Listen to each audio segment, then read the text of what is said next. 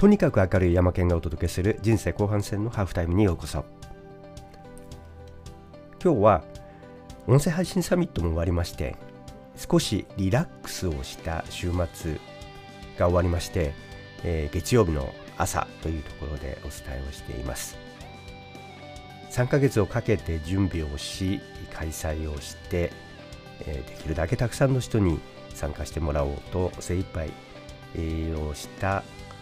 非常に緊張したイベントが終わりました。で、この週末は少しリラックスをしたりできました。久しぶりに近くの公園まで大体どれぐらいですかね2キロぐらいあるかもしれませんがずっとそこをジョギングをしてきました。近くに小石川植物園という昔、まあ、1965年の時に「赤ひげ」という映画があありましたがあ、まあ、その、舞台というか題材となったのがここにあった小石川植物園の、まあ、当時明治になって作られた、まあ、あの江戸時代の末期ですね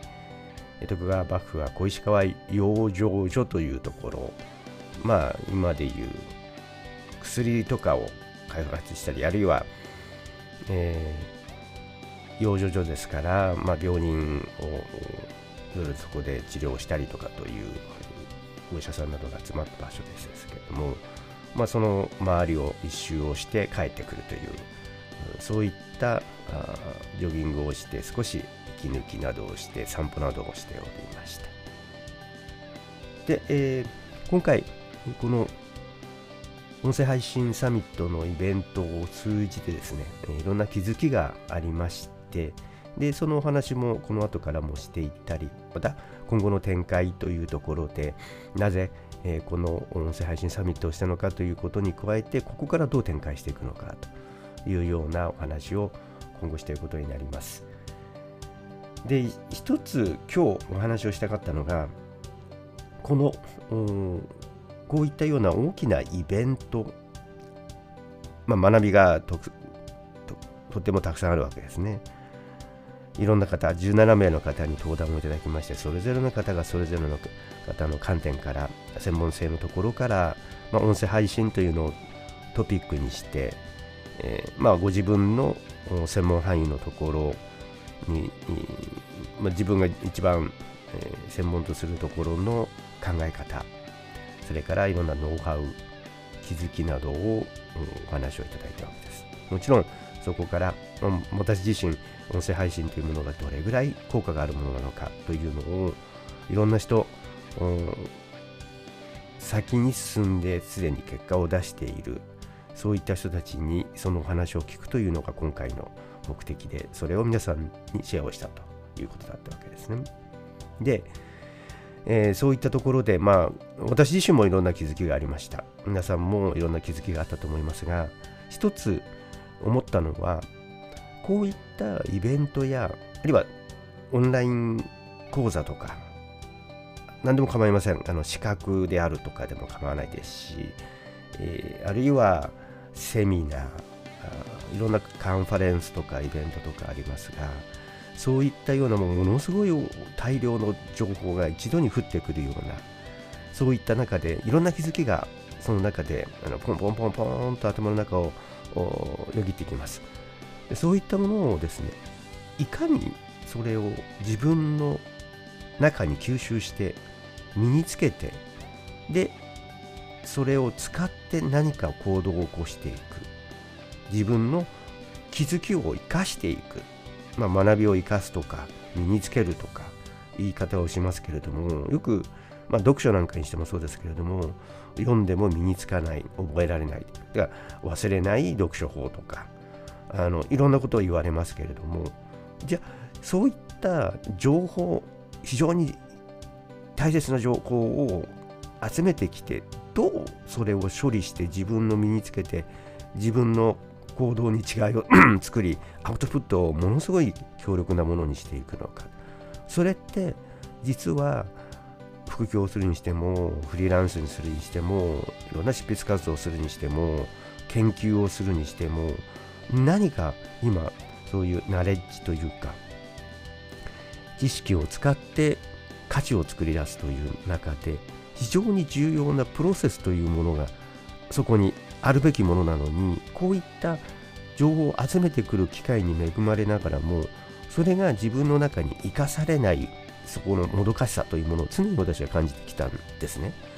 で今回も特に感じたんですけれどもそういった情報を集めながら自分の中の何らかのフィルターで、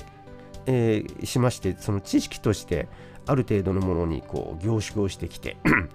でそれを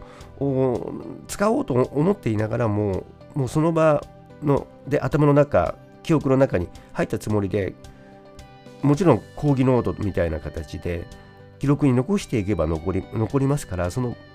メモであるとかノートであるとかというものを使ってでそれを展開していくという話にはなるんでしょうがそこのところがうまく作り込まれていなければみんなそのボロボロとこぼれていってしまう。非常に残念なことでああの時何か気づきがあったようなと思ったとしてもあるいはもう次のやらなければいけない仕事に移ってしまって、えー、せっかく時間をかけてそこのところに行くなり時間をかけてその動画を見るなりしたにもかかわらずその時に気づきがあったにもかかわらずその気づきを生かされずにまた次のところに移ってしまってでそれがボロボロとこぼれていってしまっている。そのあれあの時のものは何だっけかなと戻って何か使おうとしたとしてもその大部分少しは残っているかもしれなくてメモとして使っあのそこのところからまた展開していくことができるかもしれないんですが十分なその何か使えるものとして残らない。いやそれどうやってやったらいいのか。そういったようなところというのをあらかじめ持ってそういった情報収集というものをしなければものすごい大きなロスになっていないか。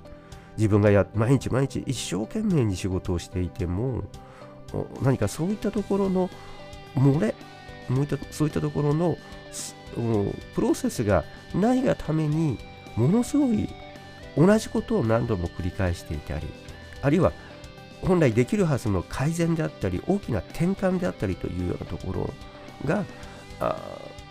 行動に移すことがで行動にならない。だとすればそこに何かが必要なんではないかと。その辺のところ私自身もう一度この今回の音声配信サミットというものを振り返ってもう一度その中をレビューをしてこう繰り返して何度もこう見直していくっていう作業を凝縮して圧縮して自分の気づきというものをそこから引っ張っていくというところのプロセスというものをここのところ絶対に必要だと考えていますのでそれをこの後から皆さんにシェアしていきたいなというふうに思います私自身があ以前コロナ禍が始まった時に、えー、セカンドブレインというグローバルなナレッジ集団に出会ったという話をしました。これまで私が行ってきたようなその知識管理の方法というものをものすごくそれを上書きして幅を広げるようなものでそこから私もかなりのいろんな展開をしてきているのでそういったようなところせっかく習ったものがどうやったら自分の身についてそれを生かして自分の新しい価値を作っていく新しい発見をしていく新しいプロジェクトに、えそれを生かしていく今ある今やっているプロジェクトに生かしていくっていうその流れのところのこの仕組みというか全体像そういったようなところを今後お話ができたらいいなというふうに思っています。そんなこと？この週末土日のところで自分をクールダウンと言いましょうか。今回のところでかなり自分自身を熱くして追い込んでやってきたところを少しリリースしたところの中でそのことをちょっと考えてました。今後この辺のところ少しずつ解きほぐして皆さんにお話をしていけたらいいなと思いました。はい。そんなところを今後展開していけたらなと思っていますこれからもお付き合いのところよろしくお願いします。何かありましたらコメントをぜひください。コメントをやり取りしながらの展開で進めたらいいなというふうに思っています。はい。とにかく明るい山県がお届けした人生後半戦のハーフタミでした。明日の配信もお楽しみに。